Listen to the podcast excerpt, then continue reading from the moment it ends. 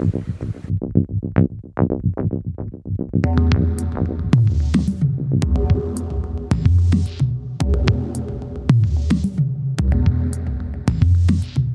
welcome to the trauma tapes. How are you doing? I'm good, thank you. How are you? Good. It's finally not 100 degrees. I feel like sometimes we start off and talk about the weather. It's finally not 100 degrees, which is thrilling. Relief. Mhm. That's nice. Feels like fall, like you can wear a sweater. Yep. I love that. hmm I love that. It's warm here. It's going to be like 80 this week, which is kind of crazy. But The world is burning down. it's a strange place these days. It really did you is. did you watch the Fantastic Fungi movie yet? No, not yet. I need to. You have to watch it like tonight. Okay. It's like the mushrooms are going to sh- are going to save us. That's why I say that. Really? Yeah. I like that. That's hopeful. Yeah. I know it sounds weird, but it's it's a thing. it's got it has like a fantastic reviews. It's they're like one of the most gripping things I've ever seen. And you will immediately go onto the internet and order like two hundred dollars worth of mushrooms, like just instantly. to eat. No, like supplements. Sorry, not like psychedelic mushrooms. Oh. I don't think you can order. Well, maybe you can order those on the internet. I don't know. sort of like, I think you could do anything on the internet. yeah. I should be clear. Supplements for health, not yeah. That's exciting. It is exciting. Um, okay, so we have kind of a brutal letter this week. Okay.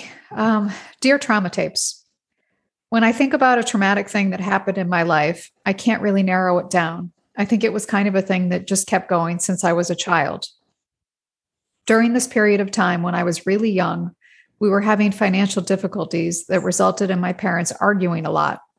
It usually ended with my father screaming at my mother while my sister and I hid behind her.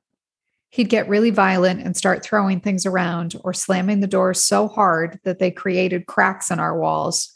But he'd never really get violent with my mother. He did with me, though. As a child, I used to cry really easily, and it was something my dad could never stand. It was a thing that happened really frequently because, you know, the perks of having an older sibling. I'm being sarcastic. He'd Mhm. always get impatient and annoyed with me. And whenever I did something he didn't like, like cry, he'd yell at me. And if I didn't stop immediately, he'd just get more annoyed and yell more and continually hit me. That never really worked because it would just result in me crying harder, sometimes to the point where I could barely breathe, because I'd be trying to stop the noises from coming out so I didn't trigger him further. So, because of that, I only ever knew the pain from his slaps and kicks growing up and never had a good relationship with him. In recent years, he stopped doing it as much, but even so, every time I see him, I get terrified and I can't talk to him. My throat closes up. I can't get words out even if I wanted to, and my body just freezes in place. I know he does care for me and he tries to talk to me and hug me, but I can't stand it. Every time he gets near me, my body just screams at me to escape. Even now, he still keeps trying, but every time he talks to me and I'm unable to respond, he gets pissed, and I always just expect him to blow up and start hitting me again. I feel scared whenever I'm at home with him and no one else is around. Around two years ago, when my father and my mother started arguing again, my father picked my sister and I up from our piano lessons. On the drive home, he was ranting and insulting my mother, calling her names and accusing her of cheating on him with her colleagues, even though they were all already married and had families. I know that in other cases, cheating still happens, but my mother still loves him to this day. A few months ago, we were out and she was talking to my aunt about wanting to divorce him because of his ceaseless probing and suspicion and his impatience and violence. But she said she couldn't bear to because she still loves him. My mother is the type of person who cares and loves too deeply. And I've seen it so much over the years that I know that there was no way she could be cheating on him. Of course, I didn't dare to say it out loud to him. As we got home that day and were about to enter the house, my dad said, Don't tell your mother about it. Got it? And my sister, who I wouldn't say I have a bad relationship with, but it isn't good either, replied that I probably would tell my mother.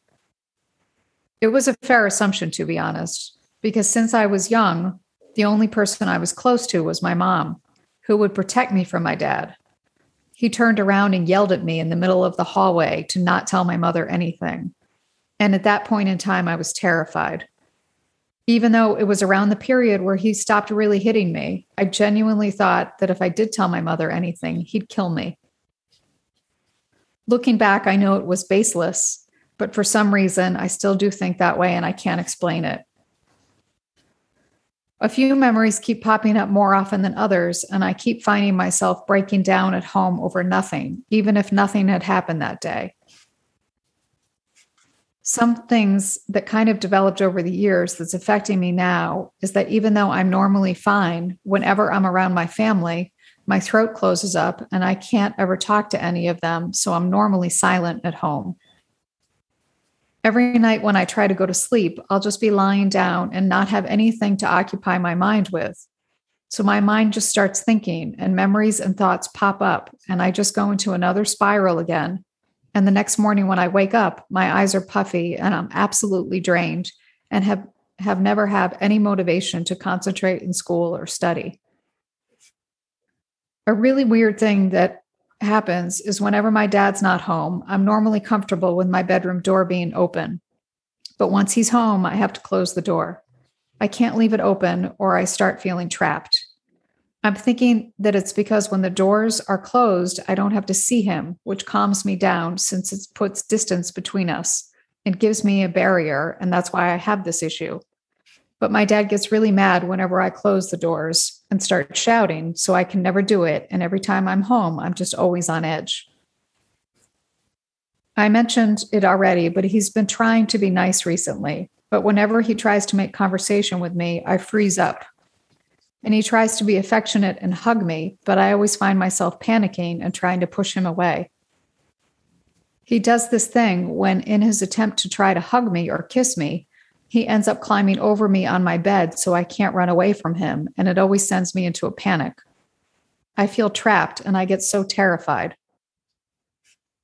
Anytime he touches me, I find myself either scratching the same area or hitting the area to get his touch off. I'm not sure about it, but I theorized that it could be because I'm only used to receiving pain from him. So that's why I try to do it to put it simply, I guess my main question is why is this getting so bad now after my childhood, which is when the main things happened? Why is it that I'm still affected by it? Shouldn't I be over it? Is, is there any way I can stop these constant spirals? Signed, I don't know what's happening. Oh my goodness. I'm so sorry for your experience. It's terrible, awful, atrocious. What are your initial thoughts? My initial thought is that, you know, is that the the letter writer's behavior is perfectly normal mm-hmm. for the situation and they're beating themselves up for it. It's like mm-hmm. they're the only one in this dysfunctional household mm-hmm. that are reacting appropriately yeah to the abuse frankly that's going on yeah. And yet they're questioning themselves. Right. I mean, it's heartbreaking. You know, you, you, you want to save this person, you want to get them out of the situation immediately. Yeah. I mean, I think we should be very clear that this is um, abuse. No doubt. Right? Like it's not a an either or. You've been abused by your father. He's still abusing you. That's one of the hardest things a human being can go through. So to ask yourself these questions about why I'm feeling like this when it's over, you know, it's because it's the worst thing. And it's not over. Right. You're still in that in that house and you know, unfortunately, your mother's not protecting you. Right. You're in danger. So your body is responding as if you're in danger because you're in danger. Right. And it's doing everything you, you know, it's doing everything it's supposed to.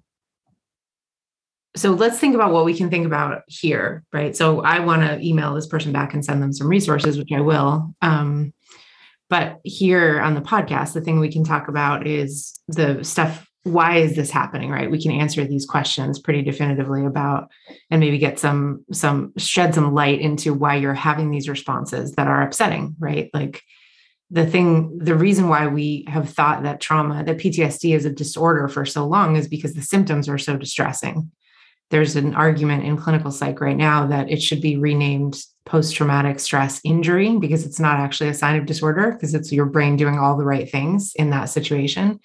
Um, but again, the reason we call it disorder is because these symptoms are terrifying. And, you know, so a couple things that I think. Number one, I I I don't I think people who've never seen that kind of darkness and lack of control in someone else's eyes don't understand like the primal terror of that moment. Like when you when someone who you love or know or trust or all three t- turns black right? Their eyes turn black. They're out of control. That is the most terrifying human experience even if no violence follows and I want to mm-hmm. be clear about that too, because it's not the it's not the physical abuse that makes it traumatic, although of course that's traumatic. It's what's behind it, which is you get this access to this facet of humanity that is out of control. And when you see that darkness in someone's eyes, your body wants to run because it knows that you're in danger. And again, it doesn't need to be followed by actual violence. It's that look that your brain is responding to. The violence is another layer. So when you say that your dad is getting better, if he's still doing that, if you still feel that lack of control, then it's still happening and it's still just as real as if he was being physically violent. The potential is always there. Right. It's happened. right. data that it's happened. Right and you're exp- there isn't there just because someone has controlled one little piece of that it doesn't mean they're in control or that they've healed enough for you to trust them again you know? Right, right. um at night just because everyone else in the in the home is pretending it's okay right. does not mean that your reaction or your feelings about it are wrong or right. incorrect. Right. Right? Right Absolutely. I interrupted you. Sorry. At night. No, that's okay. I was just going to say to what you just said that like we have to we have to metabolize this idea in our society that our bodies are barometers and they are not flawed instruments. They're giving us data. And so it doesn't you don't need the validation of people around you in order for you to know that what you know, right? Which is that you're in danger. Your body is telling you you're in danger. You don't have to understand why. You don't have to convince anybody else. Nobody has to agree with you. That is a true fact. And I think, you know, we, the memories pop up because so you're having this response in the moment because your brain is trying to protect you and the memories pop up at night because your brain is trying to protect you so when you've been in a threatening situation now, two things happen. One, your recording mechanisms in your brain sort of shut down. So you don't get the kind of memory that you do with a regular event. Um, the so there's there's stuff to process that sort of sits around in your brain and your brain needs it to be organized and look like all of your other memories so anytime it has an opportunity it will throw that data up into the front of your mind so that you organize it and put it away and get that memory to look like all your other memories. One of the reasons, by the way, that this memory isn't looking like the rest of your memories is number one, it's not quite a memory, it's still happening. And two, because you're judging yourself in it.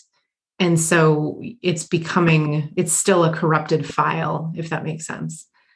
But the other thing that happens is your brain is trying to figure out what how it can protect you better in the future. It's trying to learn from the trauma.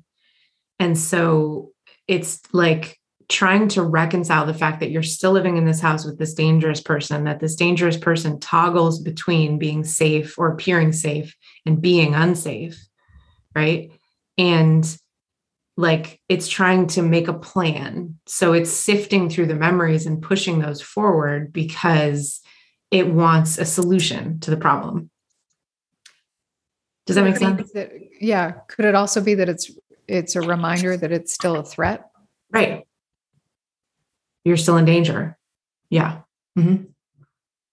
Okay, I could be going. You can table this if you want to, but is is there any chance of healing if you are still being exposed to the stressor or to the trauma every single day?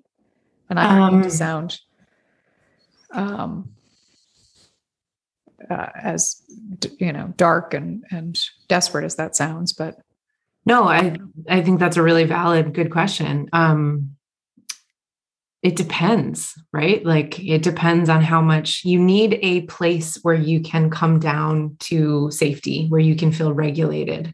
And I think sometimes in situations like that, we will close the door and think, well, okay, well, I'm safe now. And so this is what safe feels like. But your body is still at that level of activation and it's not actual real safety. So it's not, you don't know safe until you know a completely different somatic experience. You know what I mean?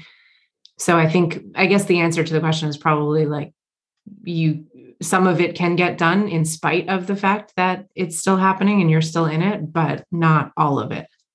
Okay. And I mean, I think like, you know, one of the reasons why so much of the trauma research is about developmental trauma is because when we are small, and by the way, that's between the ages of zero and 18, according to developmental psychology. So not like it doesn't stop at like nine weeks old or whatever. you know, we need to give us give ourselves some more slack. When we are small, we need acceptance and the feeling of belonging as much as we need food and water. Because if you think about this from like an evolutionary biology perspective, you are b- before you can be an adult and really like make it on your own you um, need social connection because the social connection is what brings you safety and food and water. And so if you are on the outside of the group, the social group, you won't survive. You'll be a lot less likely to survive. That's a really important thing to understand because your body is responding in this like primal biology way to the threat. Yeah. Another thing is um I think too often we look at healing like one of the things we try to look at healing one of the metrics we use is like when I gain mastery over my memory then I will be healed. Right? When I don't remember this anymore, when I choose when I think about it, when it doesn't ever intrude my thoughts like that kind of thing, then I will know that I'm healed. And we don't like, again, going back to the biology, we don't get mastery over our memories because it's almost like whoever's in charge of creating human life, who knows what that is, knows that we would make the wrong decisions. Yeah. The first things that would go would be the most terrifying lessons we've learned. The things we need most on a biological level are the most terrifying things we've been through. Right. Because this these are the pieces of knowledge that will that you need to make sure you're safe in the future your father is an example of who not to be with who not to surround yourself with who not to connect to you know so you can't get mastery over those memories. You can't delete them you know? The, the you can sort of short circuit your wiring a little bit when you need to go to sleep and disconnect. Um, the best ways to do that are to distract yourself sufficiently so that your brain comes back down to like baseline. Um, we've talked about that a lot in in previous episodes, but just to give you like a quick example, one of the ways you can do it is by playing Tetris because that makes a constant bid on your prefrontal cortex, which is in the circuitry that can't operate at the same time as your fear circuit. So when you play Tetris or do something that's sufficiently distracting like that, you kind of shut down the fear circuit and can come back to calm. So they've done studies with veterans where they put, they give you uh, 20 or 60 minutes of Tetris a day, and people reported um, significantly reduced PTSD symptoms when they did that because it lowers your baseline of anxiety. So you're kind of like operating, you're rewiring your brain a little bit, changing the, the circuitry and, and functioning. Um, the other thing, though, the other critical piece of this is being in a situation where you're actually safe. Right. Your body is not going to completely calm down until you're completely safe. Well, it's and, interesting how how how they say that um, I am assuming it's a her. Um, mm-hmm. Yeah, when the door is shut and she can't see her father, she feels safe. So, Right. you know, on some level, your body knows that if he's not, if you, if he's not in your space, you know, visually, physically, Mhm. that, that that's a safer place within a, an unsafe home. Mhm. You know, um, Totally. I don't know. I mean, I, I, just think she needs to get out at, at, at Mhm. as soon as she can, right? Mhm. Yeah. And if you can't, right, make sure that you have safe spaces in your life so that you're bringing your body into situations that you know are safe as much as possible. Right. Right. So, do you have extended family members who have homes you can go, you know, spend some time in? It doesn't have to be, if you can't move out, if you have to be in the situation, you have to be in the situation. So, how can we work around that? Do you have friends that you can, you know, spend time with their family, have meals with them, like be involved in places where you know you're safe and really imprint that every time you're in those circumstances? This person is safe. I am safe here. Think that to yourself introduce Okay. those thoughts because we know from the study of adverse childhood experiences and positive childhood experiences that if you have enough positive childhood experiences, they counter the adverse childhood experiences.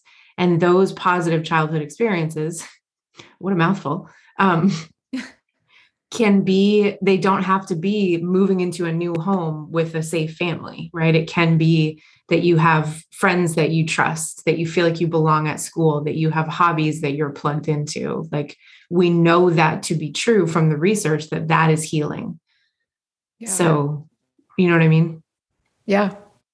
Yeah. I know exactly what you mean. I'm thinking of um uh dad saying that, you know, he was probably in kind of a similar situation, although we don't know the details, and going on vacation with the neighbors Yeah. and how fondly he would look back on that and how healing that was. And uh, that was probably, you know, one week out of the year that he Right. was out of a, a, a, probably abusive home, you know? Yeah. Um, so yeah, it doesn't have to be like, that's a great point. You can find these little pockets. Yeah. And we know them to be healing. Like I know it feels like a small thing, but we we know them to be healing. Um Yeah. so make sure that you're in those situations and that you're around people that do feel safe to you. Um That's a great, that's great advice. The um uh, one thing i want to talk about that i don't think we talk about enough is that one of the critical things that keeps people in abusive relationships whether it's family members or romantic partners is um the profound disorienting experience of someone toggling back and forth between being abusive and kind. Mhm. right? It's not just the abuse that that is problematic it's incredibly disturbing when someone when you see that people are capable of like flipping a switch and becoming a different person. Yeah. so i think you know she kind of asked the question of like why you know if things are better with him why is it worse suddenly for me? And it's because i think you're trying to reconcile these two versions of this human who is central to your development you know what i mean like that's a big task for a developing brain that's a big task for a developed brain Right. Yeah. Um, the- uh, those are the stories you always hear. Like, you know, yeah uh, you know, it was terrible, but then he was so nice, or he, you know, he did this and he promised he'd never do it again. And it was, yeah, it's that back and forth that's so jarring. We get and this ties into the kind of the self-harm question we get a hit of dopamine and opioids natural opioids when we feel distress. And here's why. When you're a baby there something needs to connect the bridge between feeling distress and having social connection because we we don't come to the world like wanting to be social. You know what i mean? We have that has to be a learned behavior. Yeah. and so when we cry for something, when we feel distress, and then someone soothes us, we get this little hit of an opioid. And so that means whenever we have distress and then we get soothing, you get a little bit of a drug in your brain and body. And so that that it also kind of puts this wash on what's been going on because it's like you get sort of there's an addictive cycle to that. Not that you're addicted to the abuse, but the chemicals in your body that are released when it's happening and immediately after, especially if there's repair, um, are addictive chemicals. That's fascinating. And so this is one of the theories. Dr. Bruce Perry and Oprah talked about this in their book about um, why self harm is so common in people with trauma. And it's because your body is looking for a release of that chemical because it needs it more than someone who isn't being abused to regulate. Okay. If that makes sense. It does. It makes total sense. The other self harm thing, you know, because she was asking the question, why do I like scratch the spot where he touched me and stuff like that? I think it's also control, right? Like your part of your body is trying to say to your body, this is mine and not his you know? Yeah. Yeah. Um and i think there are there i know there are ways that you can get that same effect without harm. But i think it's important to understand that that's where the impulse is coming from.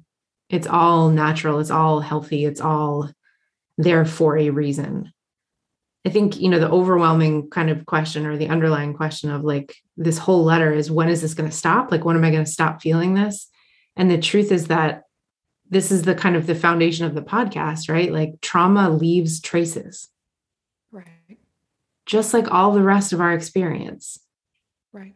And so we have to recalibrate what we think of when we think of healing. Healing doesn't mean not feeling anymore. Healing means integrating what happened.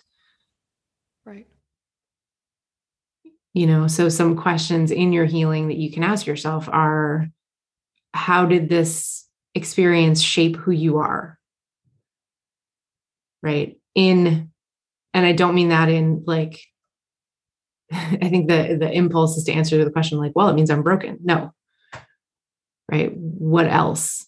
You're probably really empathetic really intuitive really in tune with you know other people's emotions in ways that you can use in the future to your benefit to their benefit you know? And again like it's hard to even talk about this because you're not out of the situation yet so it's hard to like stand in a place and reflect back. Um but i just want you to know like with that example that that reflection is possible and what you will see when you do it is not brokenness. Yeah it's strength. I, I think the fact that you know she's even writing the letter at this point and, yeah. and is as self-aware um, as she is you know, uh, going through what she's gone through was remarkable. Totally. You know, so. Oy. But I'm going to email you and send you some, try to get you some resources because it'd be really great to have a therapist at the very least. Some help. Mm-hmm. very difficult situation. I'm mm-hmm. sorry. Yeah. You're normal.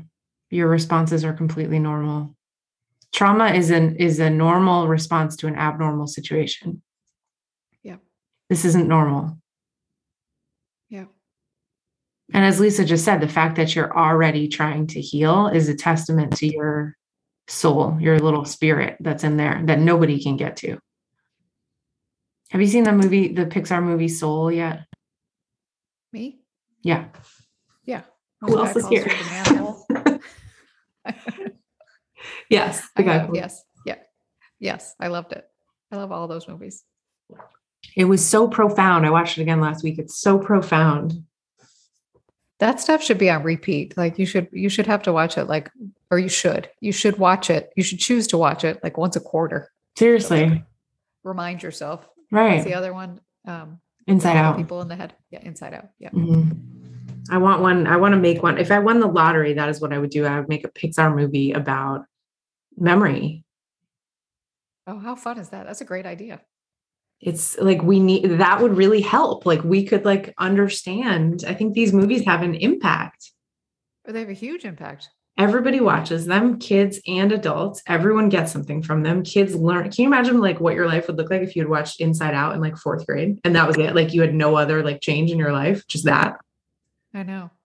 I know. It'd be huge. It's huge. Anyway, Thank you for writing letter writer. I hope we can get you into a better situation, but just know that you're doing all the right things, and so is your body. So is your body. That's good. I like that. Okay. Okay. Do you have a tiny little joy? Um, I do. We um, went to Vermont this past weekend, and um, we were in the middle of peak leaf peeping. I don't know if that's just a New England thing or if I don't think that's so. like- do your leaves change colors? Yeah, Okay. Are they changed now or no? they're starting to. Yeah. Okay. Um, and it was really just like breathtaking. Mhm. You kind of take that for granted when you grow when you're growing up, and then just just the landscape was really beautiful. And Yeah. you know, I- we went to Vermont a lot as a kid uh, when we were kids, so it's like kind of like a special place. Mm-hmm. So that was nice. Oh, fun. Yeah. I also like the vibe there. I like that you can just like everyone just got like a fleece jacket on and Oh my God. jeans, you Mhm. know, and it's just like laid back and hmm no big deal. It's it's it's uh it's a cool place. Yeah. It's funny. we- I went to, I went on a camping trip with some work people. Um, I don't know what year it was. I guess not last year because last year was, what year is it? It's 2021. Okay. 20, 2019. Um, and it was in Big Bear Mountain, which is outside of LA. And you think growing up in, in Massachusetts, you see this like vast, giant mountain and these leaf, these leaves and everything is so beautiful and all this stuff. Big Bear is like if like it's like 6,000 times bigger than that. Really? Oh my god.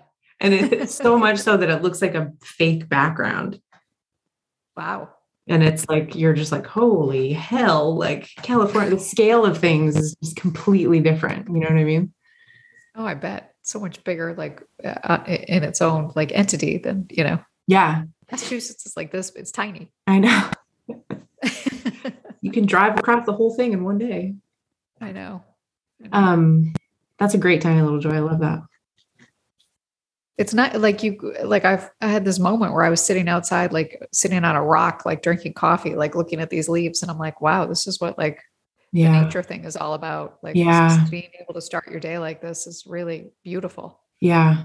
That's really pretty, grounding. it's yeah. pretty life changing. Yeah. It is. It is. Okay, mine is similar actually. I um it's been it really so I live in a part of California that's not supposed to be crazy hot like ever.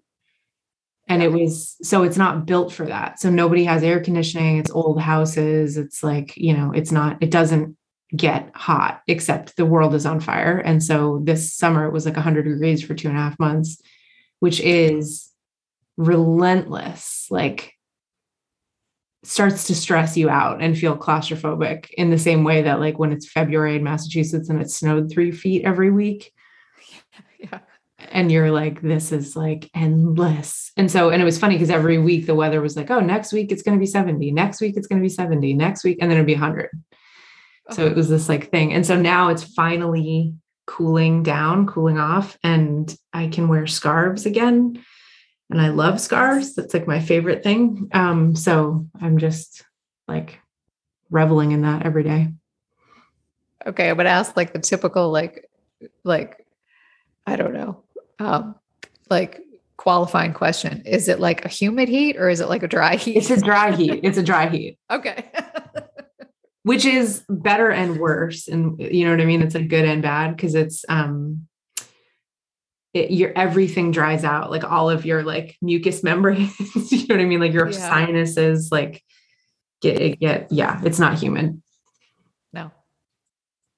So it's still like 100 degrees in massachusetts would be like you have to lie down on the floor because it's like the humidity like knocks you in the head you know but this is it's Or a, V- I'm thinking of Virginia. Like it, that Yeah. that humidity was like oppressive sometimes. pretty brutal for sure Yeah.